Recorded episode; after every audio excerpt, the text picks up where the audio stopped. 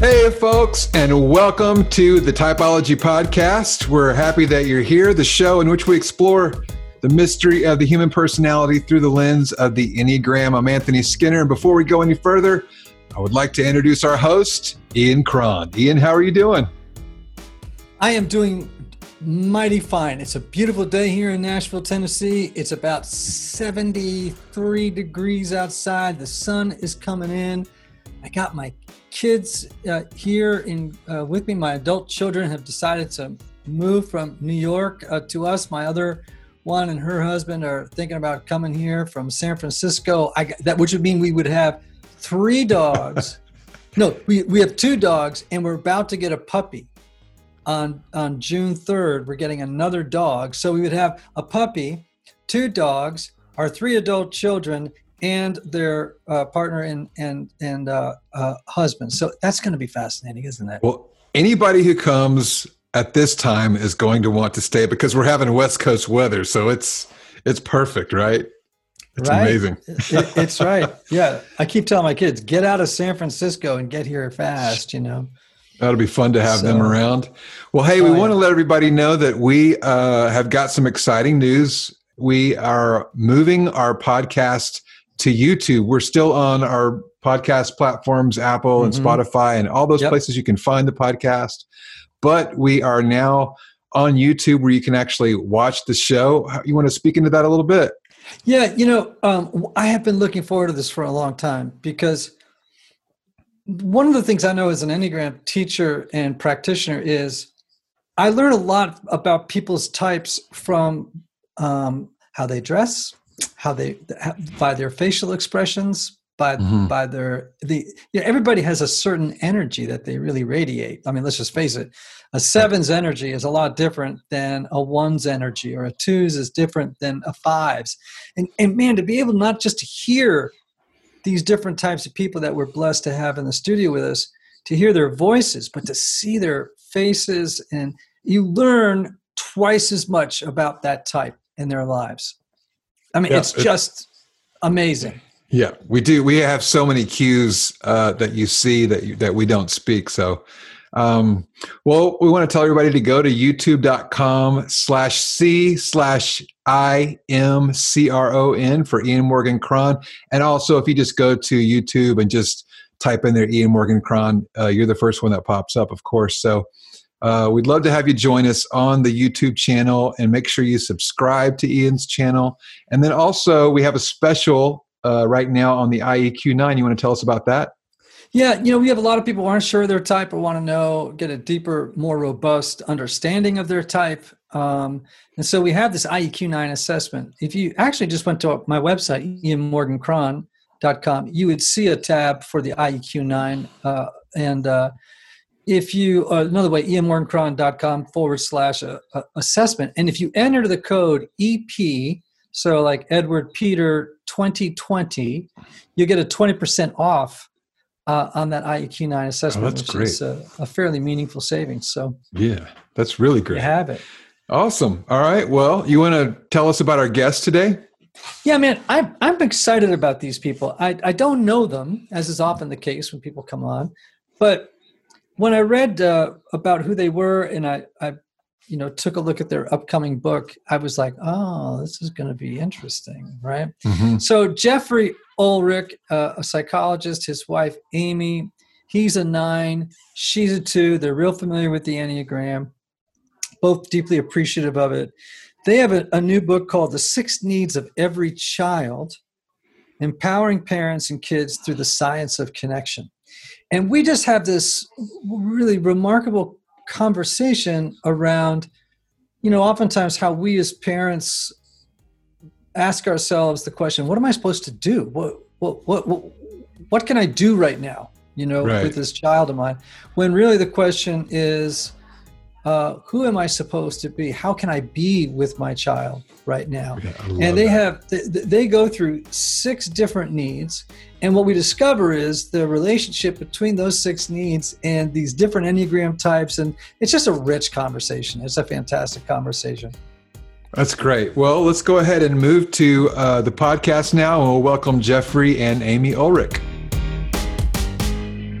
Jeffrey and Amy Olrick, welcome to Typology.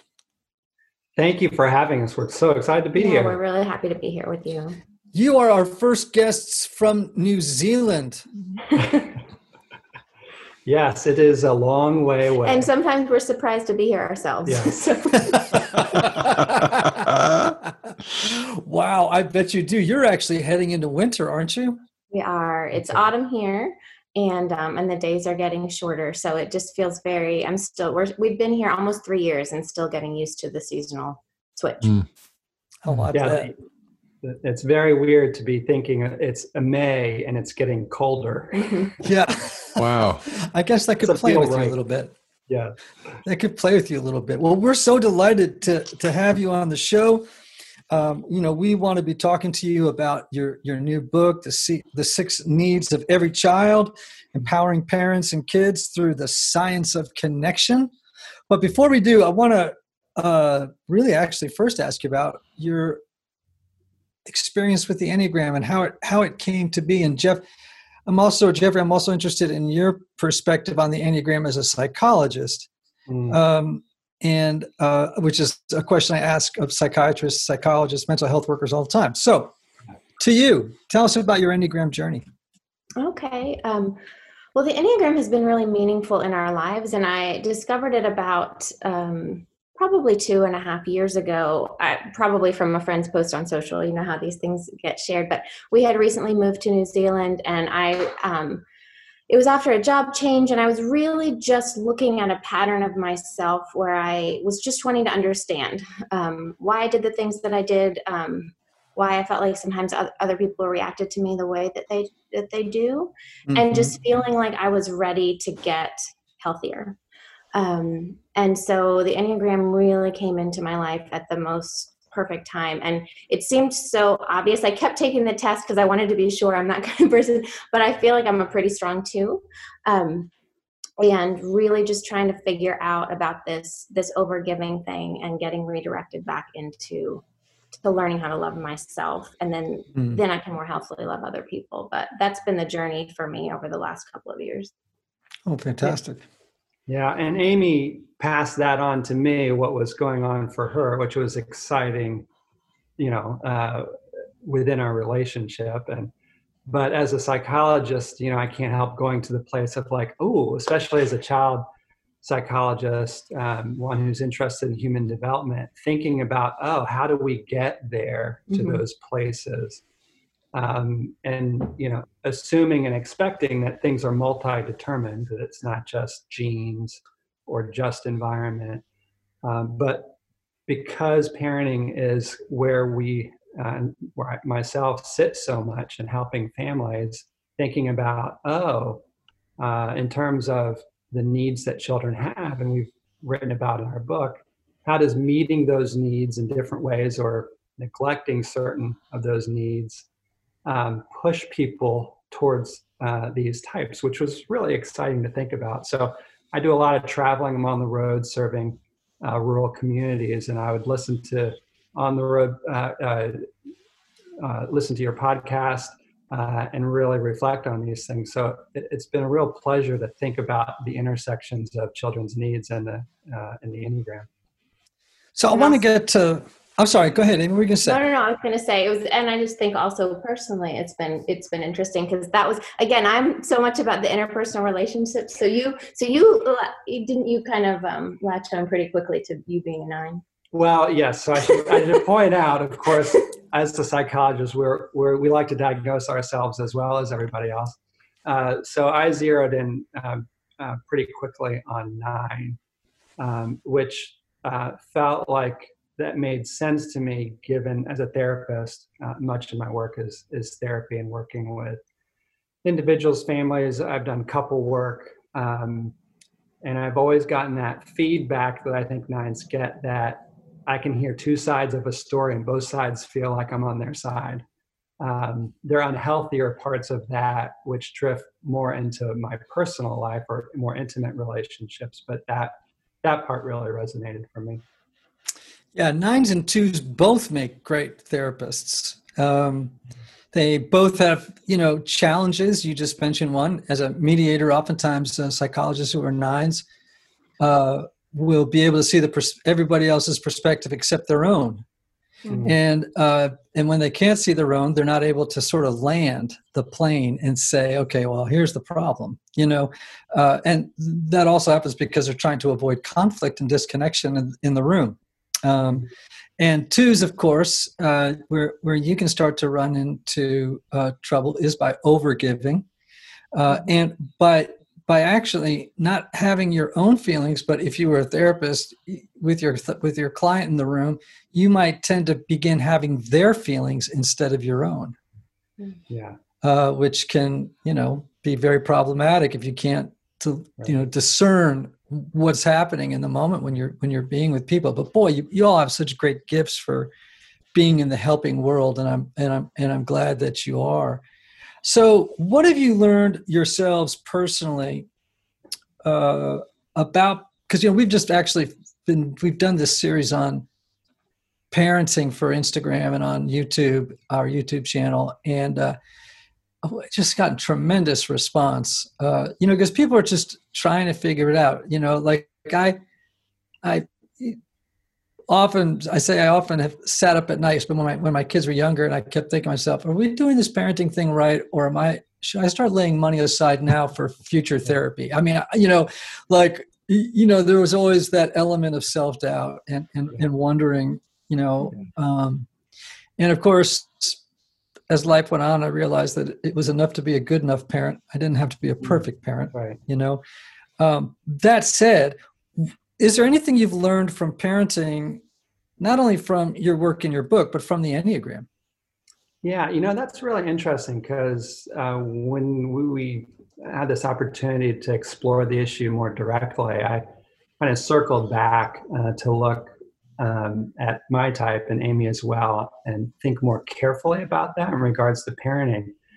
And what both of us, I think, found, and Amy can speak to her side of it, was, and would love your feedback about this, uh, really, is I'm a, I, I think I'm a nine with a one wing.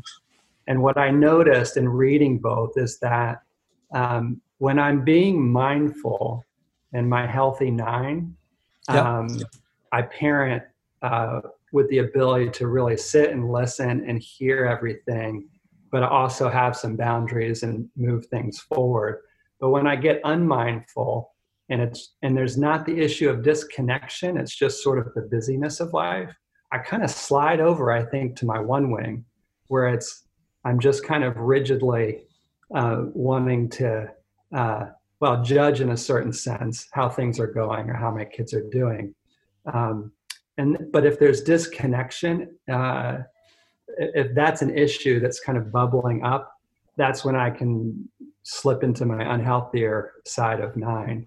So I, I thought that was interesting to think about how one wing actually had some components of my parenting that were relevant in a lot of day-to-day sense that um, weren't necessarily wouldn't have thought of immediately just thinking through a nine lens. Mhm. Do, do you do you have a one parent?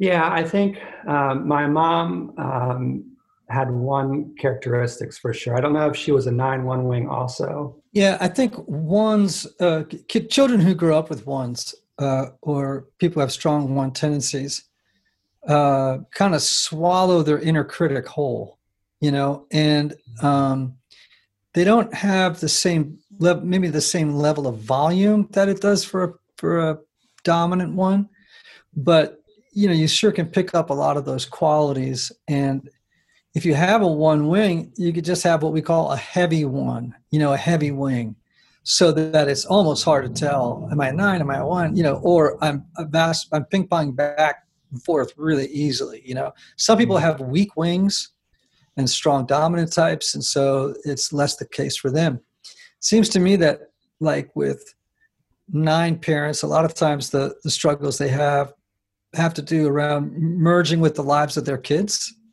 rather than differentiating and becoming their own person apart from them. Uh, obviously, it's pretty easy for a, a, an unself-aware nine to uh, be too permissive with kids, um, lenient uh, for fear of conflict. You know, saying no.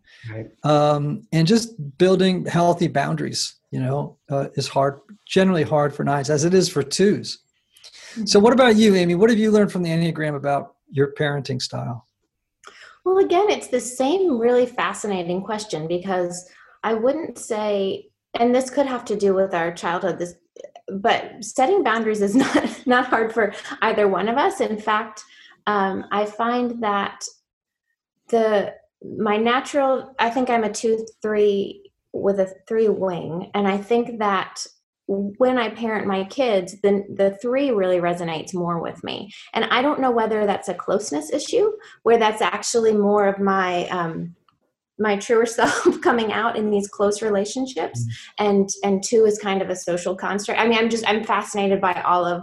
I've heard that often women um, lean more towards two because we've learned that in certain ways. And I love how you say over and over again, I think in your book and things that I've heard you say is like, we're not, these are not definitions for who you are as a human, I think in our work. And, and it sounds like in your work, um, I'm really fascinated with what does it mean to be human entirely, right? And we all have these components, but I do find myself um, being more of a three in the relationship with the kids. So even being aware of these different types, and I think, oh, now is not the time that they I need to be worried about their, um, you know, how they're appearing.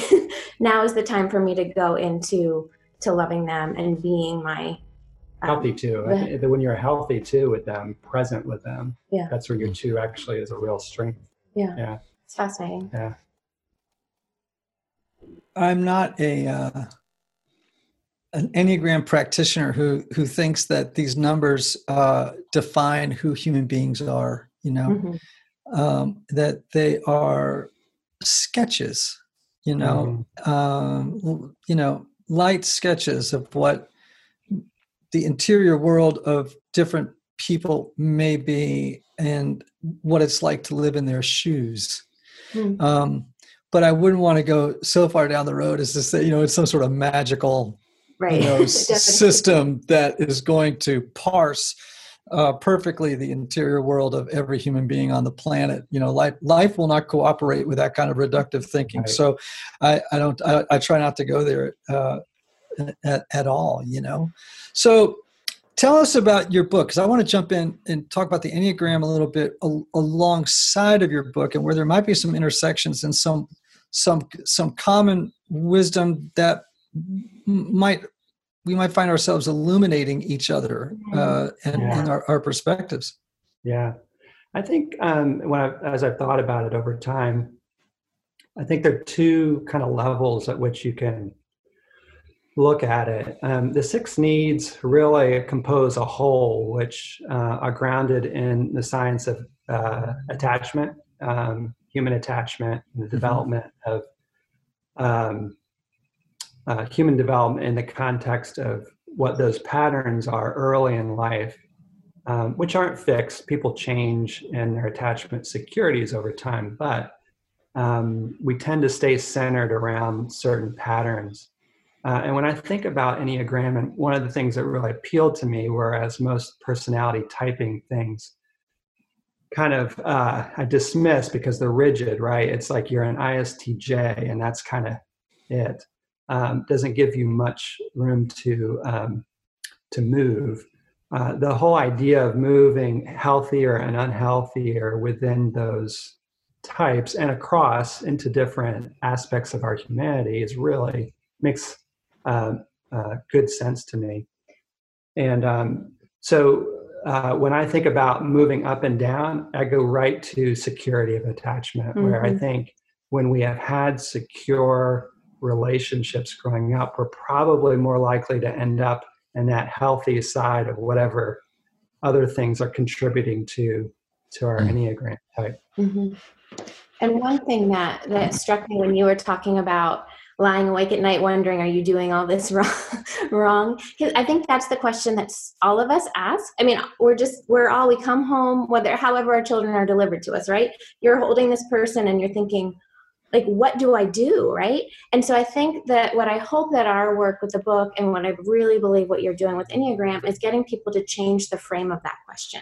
Because I think there's a much better question to ask, which is not what do I do, but how should I be with this person, right? Mhm. And so um, Enneagram and I hope the six needs are a way to look at people individually and say, what is this person about?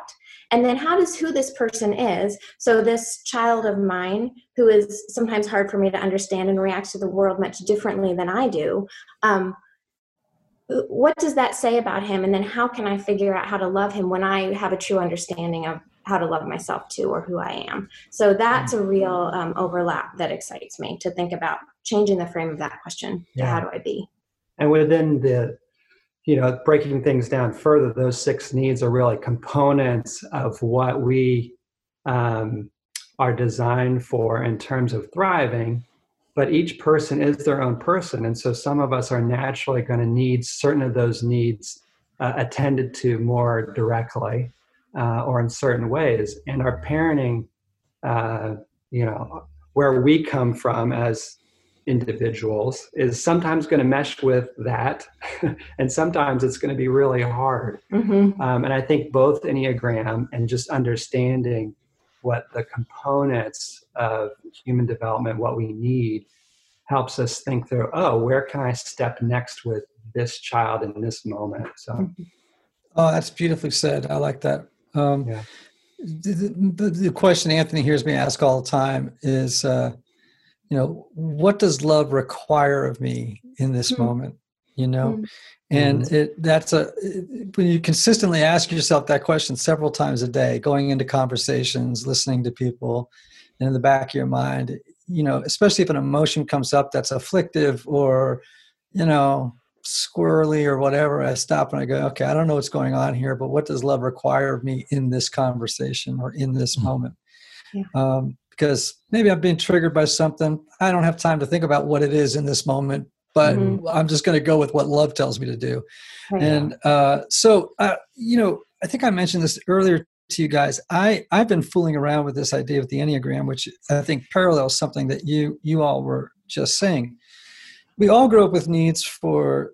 Well, we all come into the world with a need for safety and security, right? We have food, shelter, warmth, uh, protection, uh, we all come into the world with a need for esteem and approval. Um, that's that mirroring aspect, I think, you know, that, that as the mother gazes into the eyes of the child and the child's eyes gaze back, it not only validates to the child that they exist, it, you know, it, the child is being beheld and told you are beautiful, you know, mm-hmm. um, we hope, right? Yeah, and, and pretty much uh, every, I had a friend of mine, a, a, a graduate school um, professor once say to me, pretty much everything in the, the DSM that's not rooted in biology has to do with what happens when that gaze between the mother and the child uh, is interrupted or, or, is not there right yeah. Uh, and i thought that was a very fascinating uh, mm-hmm. sort of uh, of insight so, and then maybe that third need uh, would be for a sense of mastery and control. I can I, I can affect the environment. I can change the world around me. And as I look at the enneagram and those three triads, it seems to me that twos, threes, and fours have issues perceived or real deficits around approval and esteem. Yeah. And those strategies they develop are to get esteem and approval. Mm-hmm. So then if you have an eight, nine, and a one, you have issues, really perceived deficits around mastery and control. Yeah. And so those strategies there that you see are ways of, you know, getting those needs met in adulthood. Right.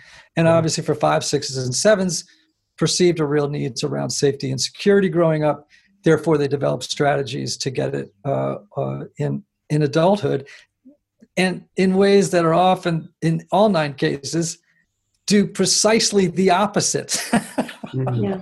They actually yeah. thwart our effort, our efforts thwart our ability right. to get those those needs met. So, what are the six needs? Tell me the six yeah. needs of that that children have.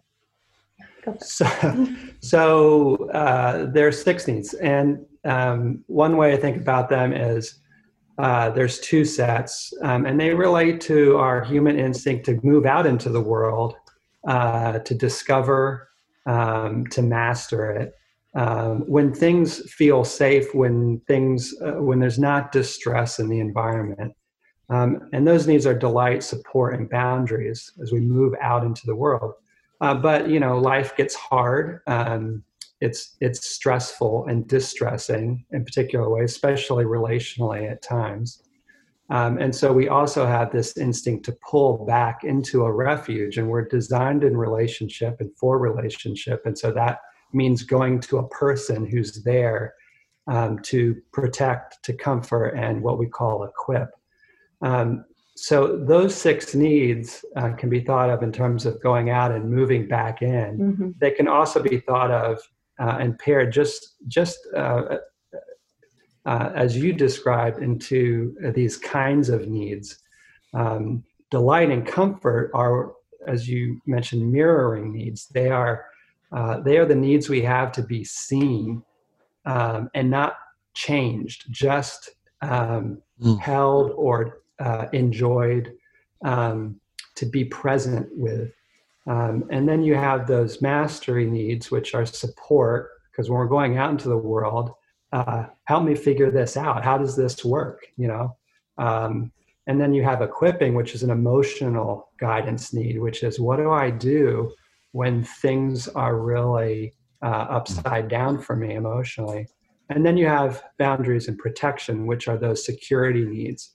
Um, I've heard you say before, when we don't have boundaries, it actually is quite anxiety provoking for us. We need to know where the limits are and and and the consequences of our actions around us that's that grounds us uh, and then there's some times where we just need someone who's bigger wiser and stronger to step in uh, and take charge when there's real danger uh, when that doesn't happen obviously that can have pretty significant consequences for us and then in our book, we've arranged the needs into a compass to kind of show that the movement of it, how we go out and we come back, and there's this natural give and take. And sometimes it's it's hard as parents because we just don't understand what what it is that our parent uh, that, that our kids are needing from us. And one thing I was thinking about is as I see myself with my kids, that three part of me that comes out and wants for us to appear like we're together, and we're just genu- genuinely not together much of the time, right? So, and so I go to support, like I go to that, like this is how we do it, you know, this is how this this is how your bed should look, or this is how your homework should look, or um,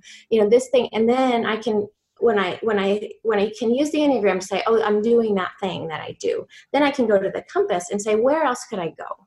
Like right now that's one direction that i'm always running to is this like over supporting wanting them to look or be a certain way i can go over i can move to delight or i can move to comfort if they're struggling or i can move to mm. so hmm. it's this it's this overlay of all right i think we get we can get stuck in thinking that there's one way to go and feel hopeless so our hope is with the six needs and especially in putting them in the compass is this idea mm. of moving is just saying when we get in these moments where it's hard to know where to turn there are options. Mm-hmm. Um, and I think it can really equip us. Yeah, like as a nine, if I'm feeling like connection is at risk, I just want to shut it down. I, I want to I want to make it go away, uh, and I can do that in different ways. I can withdraw and just check out, um, or I can just try and shut things down and make the the discomfort go away because I'm, you know, in a parent-child relationship, I have kind of a power that I can I can make that happen.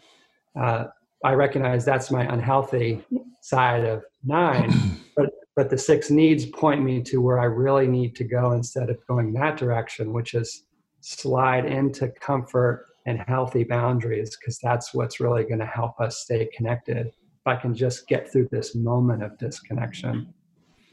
See, I, I, I love this. Go ahead, Anthony. I was going to say, I um, I love what everything that you just said, and I love uh, back to what you said earlier about the the question is not what do I do, but how can I be with this person, yeah. and it excites me because I'm I, I mean thinking about uh, myself as a parent. For me to delight in my child who is a seven, it looks totally different than to delight in my child mm. as a one, yeah. uh, or my child who's a six. So to understand you know myself as a four and then how i can be with each one of those. It, it, it as i'm I, and i can't wait to read your book but it it informs how i would interpret the word delight how i would interpret you know how protection and comfort because those things look very different for for different mm-hmm. people and different numbers. Mm-hmm. that's right. Love that. Yeah and the and the hope is it is so exciting. I, that's so exciting to me. And the hope is that even putting it into a compass is that i don't know and I, and I want to talk to any moms who are particularly listening we get this message like even how we're talking and i don't mean this in a bad way this is the frame that we've been given is like the the mother's gaze and whether or not we're like smiling at our kids is going to determine their future forever. That's not trust me i know that that's i mean that's just all the parenting books i've ever read and it makes me feel so mm. overwhelmed and just and so this idea of the journey i think enneagram does this so beautifully right. and that this is a journey and we're gonna we're gonna disconnect and come back together and it's about this. It's about realigning our compasses on the in the compass in the book we actually have two um, the pointer is split in two because the kids are going to want it's going to need one thing and we're going to need the other and it's really up to a parent to figure out how to align. Um, but it's this it's a it's a lifelong journey and if we start to to ask ourselves that question how should i be with this person? We can start to envision the future with them and we can start to think like this moment when mm. they've been screaming for two hours at bedtime because i have not adequately loved big dog. I have not expressed my love for their stuffed animal adequately okay? Like these things happen and there's like no way through it but through it right? Um, but like then you start to see but there's this long-term life with them and so today was terrible. Like today was a terrible, terrible day, and my gaze was not loving. Um, but like tomorrow, I can try again. And this six month period, six month period with them might be super hard. But like we're gonna keep realigning. We're gonna keep mm. figuring out who we are together. Sounds like a lot of what you're talking about here is the is the need for parents to um, live in sort of a place of self-compassion a lot of the time mm-hmm. you know i i you know i grew up in a very difficult home. I, I came into parenting ill-equipped un- i mean really inexperienced. Uh, you know i the, the only way i could say is the way i came into parenting was i knew what not to do. Yeah. you know based on experience I knew definitely what not to do, right? But I had no idea of what to do, you know. Yeah. Uh, and you know, my kids survived uh, our mistakes, you know, and mm-hmm. um, they they they often heard us say we were sorry uh, for our mistakes, and they've heard that as adults, you know. Um, and uh, uh, what, and I think what I meant by the, the mother's gaze and mirroring, which also happens with fathers, is that um, nobody in this broken planet, nobody does that perfectly. You, you know, we, we, it's just impossible, right? And uh, we, you know, otherwise we'd be in Eden for crying out loud. And and I think one of the beautiful things, I mean, as a person who identifies as a, a, a person who deeply believes in God, I think that part of the journey is handing our children over. I, I think there's the opportunity mm. for our children to experience a profound mirroring with God yeah. that can do a lot of repair. Yeah, that's right. Yeah. you know what I mean? Yeah. Like what I missed, God, you know, whatever I missed in that mirroring process, I sure hope yeah. you can convince my child that they're safe, that they're loved, and yeah. that they that they have control and, and mastery and freedom. Yeah. So you know that's that's the good news uh, uh, in, in, in this whole discussion. Yeah, and, and it makes me also think, you know, one of the things I hope that comes across in the book is that when we're talking about your children, which is kind of the hook, we, we love our children, we want to do right by them. But recognize as, as we describe what children need, it sits alongside of these are human needs like you had hmm. these mm. needs as a child yourself mm-hmm. and you mm-hmm. still have them now and you have a story around those needs and just like enneagram invites you to reflect on that story and bring it forward um, that's what we hope with the needs is it helps people uh, develop that reflective capacity which is a hallmark of secure um, attachments, but for so many of us who mm-hmm. didn't have those, um, that's a, that's something you have to work toward. That reflection um, to consider what does it mean to have not had a mom or dad who really mm-hmm. paid a lot of attention to me, um, or other things that maybe weren't met uh, mm-hmm. for an individual. And and that's right. It's a journey. and have a lot of grace. We would use the word for the journey and patience. I think can can really free people up. Something that really freed me so much was I don't know if you feel like talking about this strange. So Jeffrey's a um, certified coder in the strange situation, which is this attachment protocol. Um, is there any way to talk about that briefly? um, Please explain attachment theory to us in the next. Uh, it's just so fascinating. Like Sixty seconds, so if you would. That, um, but just say what the thing is, then I'll tell you what I'm finding. Like explain the strange. I could I could nerd out on. No, no, don't nerd out. But just so explain what the what the what the situation is, and then I want to say what I'm thinking. Yeah, like um, so maybe I would start here. Most of us tend to orient to like big ticket items um, in our histories, like that time, that. But really, they often don't tell you the thing you need to know. Um, and when researchers, a woman, uh, my Mary Ainsworth, was trying to put scientific feet, empirical feet on this idea that there's something, there's, there's a bond that a child has with a caregiver that um, that that is designed to do certain things. Um, and there ought to be differences between couples and how that goes and those differences could be meaningful for understanding human development.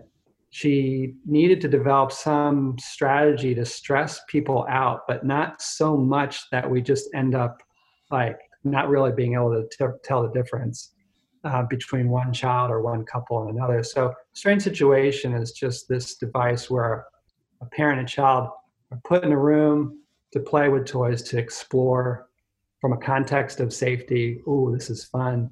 And then you start stressing the kid out a little bit. You bring a stranger in. That's for a young child, like, okay, hold on. Uh, what are the, you know, it needs language. What are the boundaries and is there protection here? Am I safe? Um, and then you leave the child alone with that stranger, which kind of ups the ante a little bit more. And then you bring mom back and see how they walk through that distress uh, to their relationship. Uh, and then you repeat it by leaving the child alone and then bringing mom back again.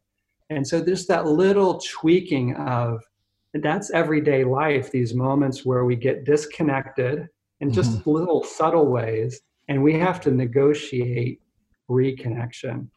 Uh, and some couples really struggle with that, and some couples muddle their way through. And that whole idea of good enough parenting is really important. Like, you don't need perfect parents, you just need to find your way from disconnection back to connection. Right. And this is where, okay, so this is the part where my mind just like explodes with like hope and joy about being a mom.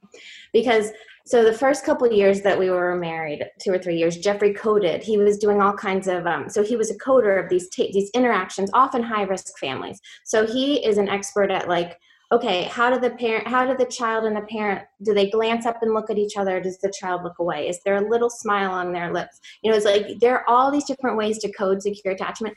And as someone who can when i'm under stress really think about how do other people appear my my thinking was that for that to be a successful experiment the child would have greeted the stranger when they walked in. The child would have happily played with the toys. When the mother came in, they would say, like, oh, hi, mom, kind of thing um, that's not the sign of security at all. The se- hmm. sign of security is the parent realizing there was stress involved and can they come back together?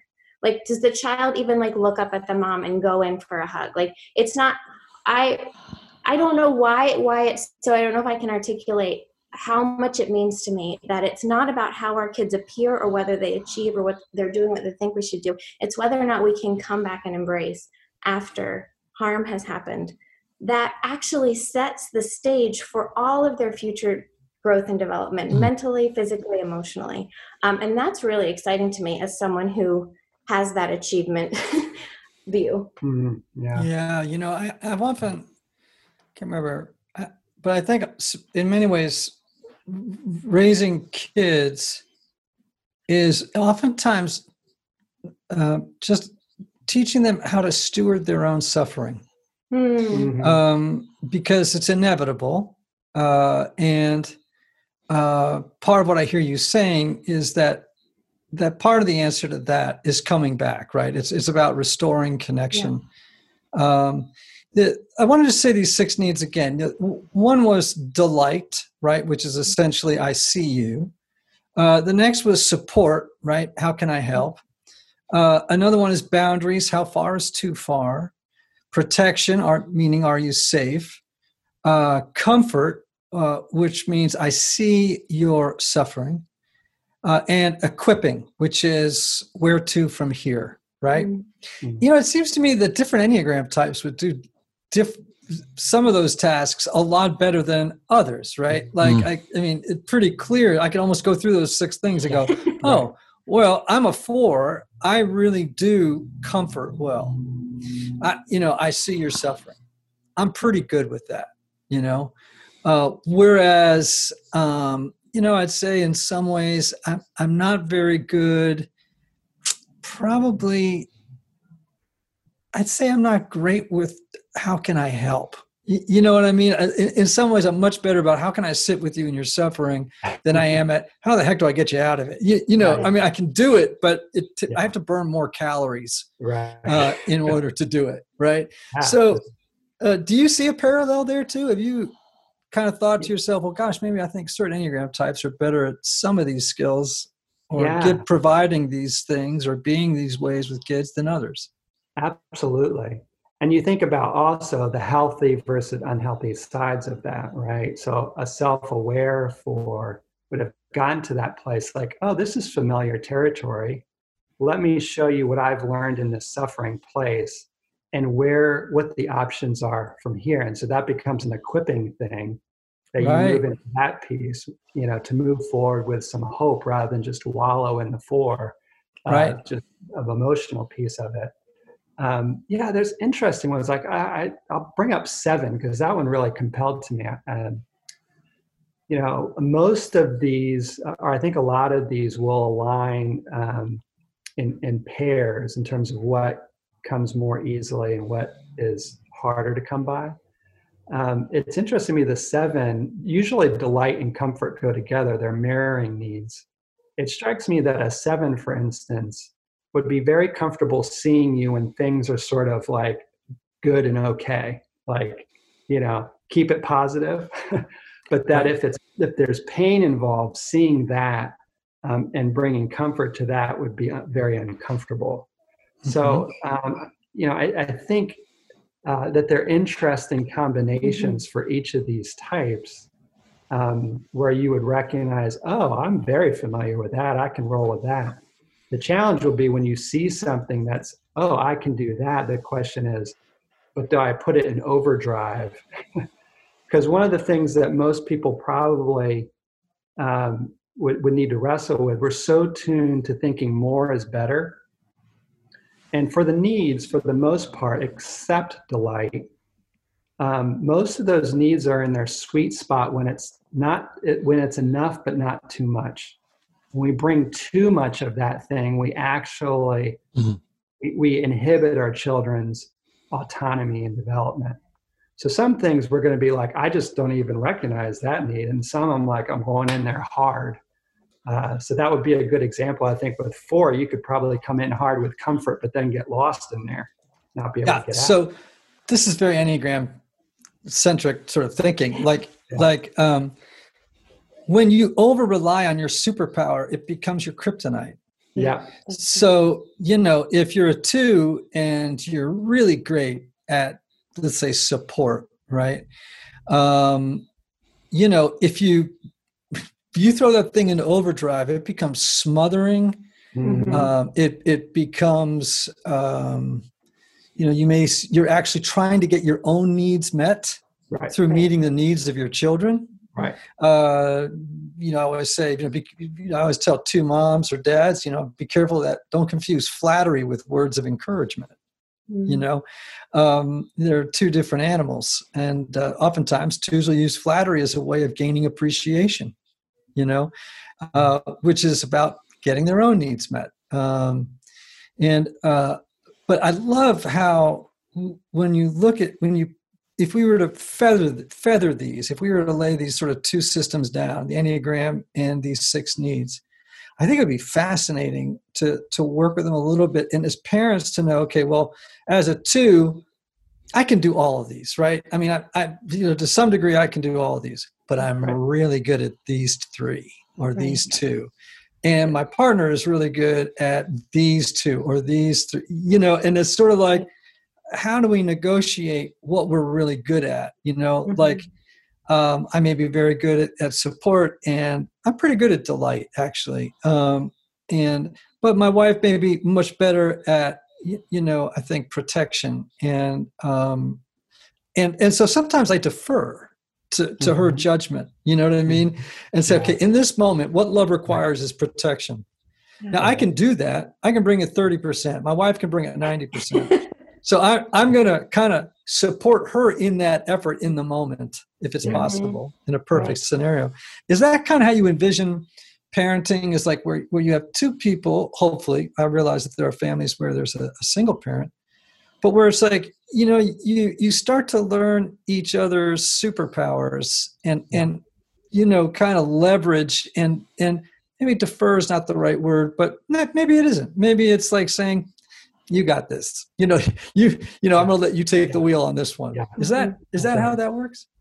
Well, it's certainly um, an, an advantage one has if you're well paired, you know, in terms of your relationship, if you're co parenting with somebody.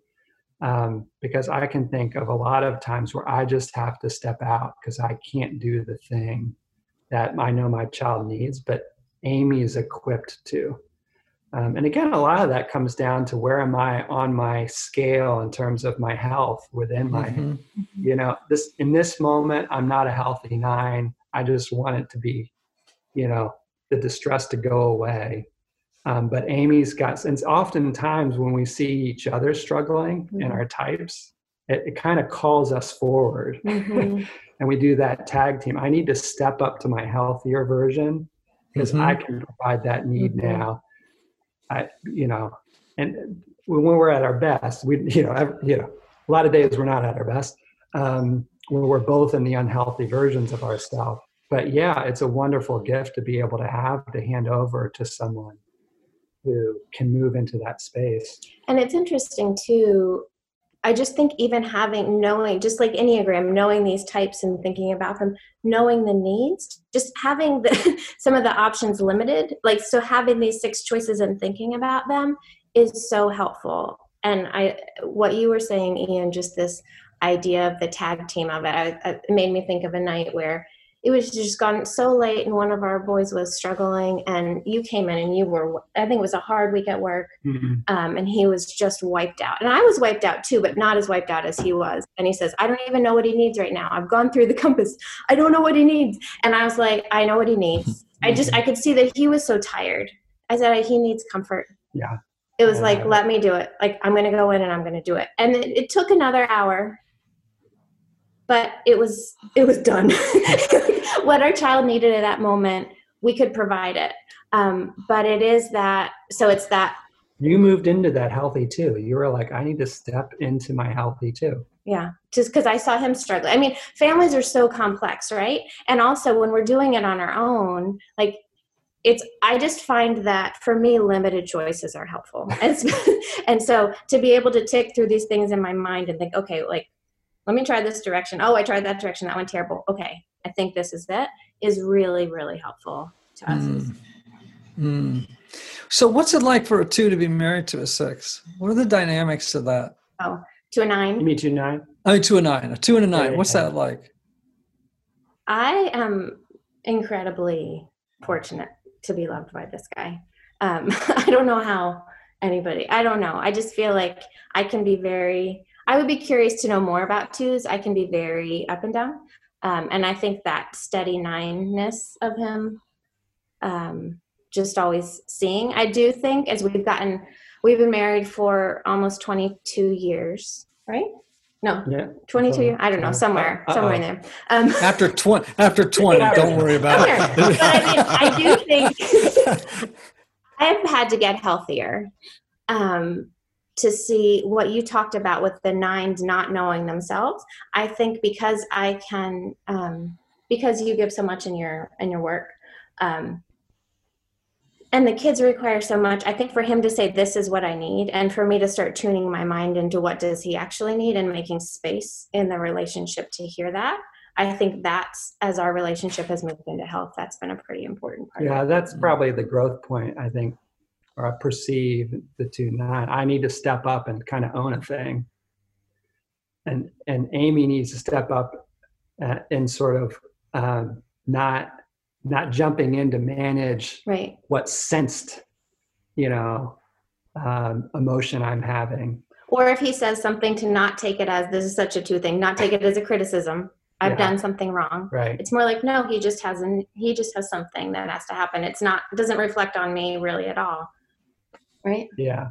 So i mean i'm very grateful for a two because it's somebody attending to me in the in the good that good space in a good way. That's really healing for me because i um, grew up in a home where i often felt a little bit lost um, not seen. So she a two will see me um, but communicating about what do i really need well she can't name that for me i've got to name that for myself and be okay with maybe um, how that's going to go for her, which that's her side of managing. What am I going to do with that? Just give into it or also assert her own needs. So that two nine can be tricky, but it's also healing, I think, for both of us, the healthy parts of it. Yeah. Well, I am. I haven't had a chance. To, I mean, I read sort of a preface of the book. I haven't had a chance to actually, you know, uh, dive into the manuscript and read it page for page. But I'm looking forward to it because just what what what I did read of it, I was reading and thinking to myself, "Gosh, this really would be a wonderful ancillary um, work for people who love the Enneagram to read this book or parents." You know, um, because there's the internal logic of what you're talking about uh, syncs up with the enneagram pretty well you know? And um, you know i would say to people too that this is good information even if you have grown children. You know i think we we uh, i'd like to see more books written about relationships with adult children. You know i mean i know they're out there but i think many people struggle to figure out how to navigate relationships with older kids. I mean, I have kids in their 20s, and so I, I, I think about it all the time. Um, and and really, the my kids still need equipping, comfort, uh, Yeah. protection, boundaries, uh, support, delight. They need all of those things, just in a different way. You know, Yeah. it, it, it it's not going to be like when they were five, but but you know what? Parenting just it doesn't end when they turn 18. That's right. And, and, uh, culturally, I think we're primed to think of parenting as a job that begins and ends. Um, Right. But that doesn't acknowledge the reality of our design, which is we're designed for relationships that have continuity. Mhm. And what does it look like to think about from the beginning or earlier on, like this is a lifelong relationship I have? It has different demands at certain stages, but the continuity of it is I'm in this intimate relationship with this this cool, interesting, wonderful, and also imperfect person. and Right. I'm and I'm those things too. Mhm. Um, so I think you're exactly right. It's it's it's pushing back against just that frame of like, what do I do now? Well, that's not what a relationship is about. It's about how do I be with this person in this point in time. Yeah, I love that. It's a good place for us to end, and and I, I just want to encourage everybody to um, check out the six needs of of every child, empowering parents and kids through the science of connection, uh, written by Jeffrey Olrick, PhD. Might as well throw on the credentials there, and uh, and Amy Olrick, uh, a nine and a two. I think it feathers so nicely. uh, Well, first of all, with our having just recently done an Enneagram and Parenting series, Mm, uh, and for those people who want to do a deeper dive into the subject, this sounds like a perfect book to do it with. And I think what people are going to do is they're going to make natural connections Yeah. between their types and the things that you talk about in in the book. And I'm super stoked. How do how do people learn more? Tell us what your website is, what your socials are, how people can learn more about what you're doing. Oh, great. Thanks. So the book uh, is coming out on June 9th. So it's coming out next month. Um, and you can find more about the book at the6needs.com. And then we have um, our website is Growing Connected, growingconnected.com, and we're on social at Growing Connected. And I'm on Twitter at Jeffrey Olrick, and where I'll talk, uh, you know, explore different issues in psychology and child development. Wonderful, wonderful. Well, y'all, I, I, we've only had 40 minutes together, but I'm already a fan. Oh, and uh, big time. Uh, big time. And I love what you're doing, and I hope our folks will take advantage of it uh, when the book drops uh, in June, uh, in the middle of your winter. um, and, in, in the front end of our summer. And uh, we, we really wish you all the best and in, in everything that you're doing. Well, we just have really loved being with you. Thank Thanks you, for having Anthony. us. Thank you, Ian. Yeah, Yes. you bet. Well, friends, y'all know what I'm going to say now. I'm going to remind you of the words of the great Oscar Wilde Be yourself, everybody else is already taken. Mm. Until next time, we'll see you.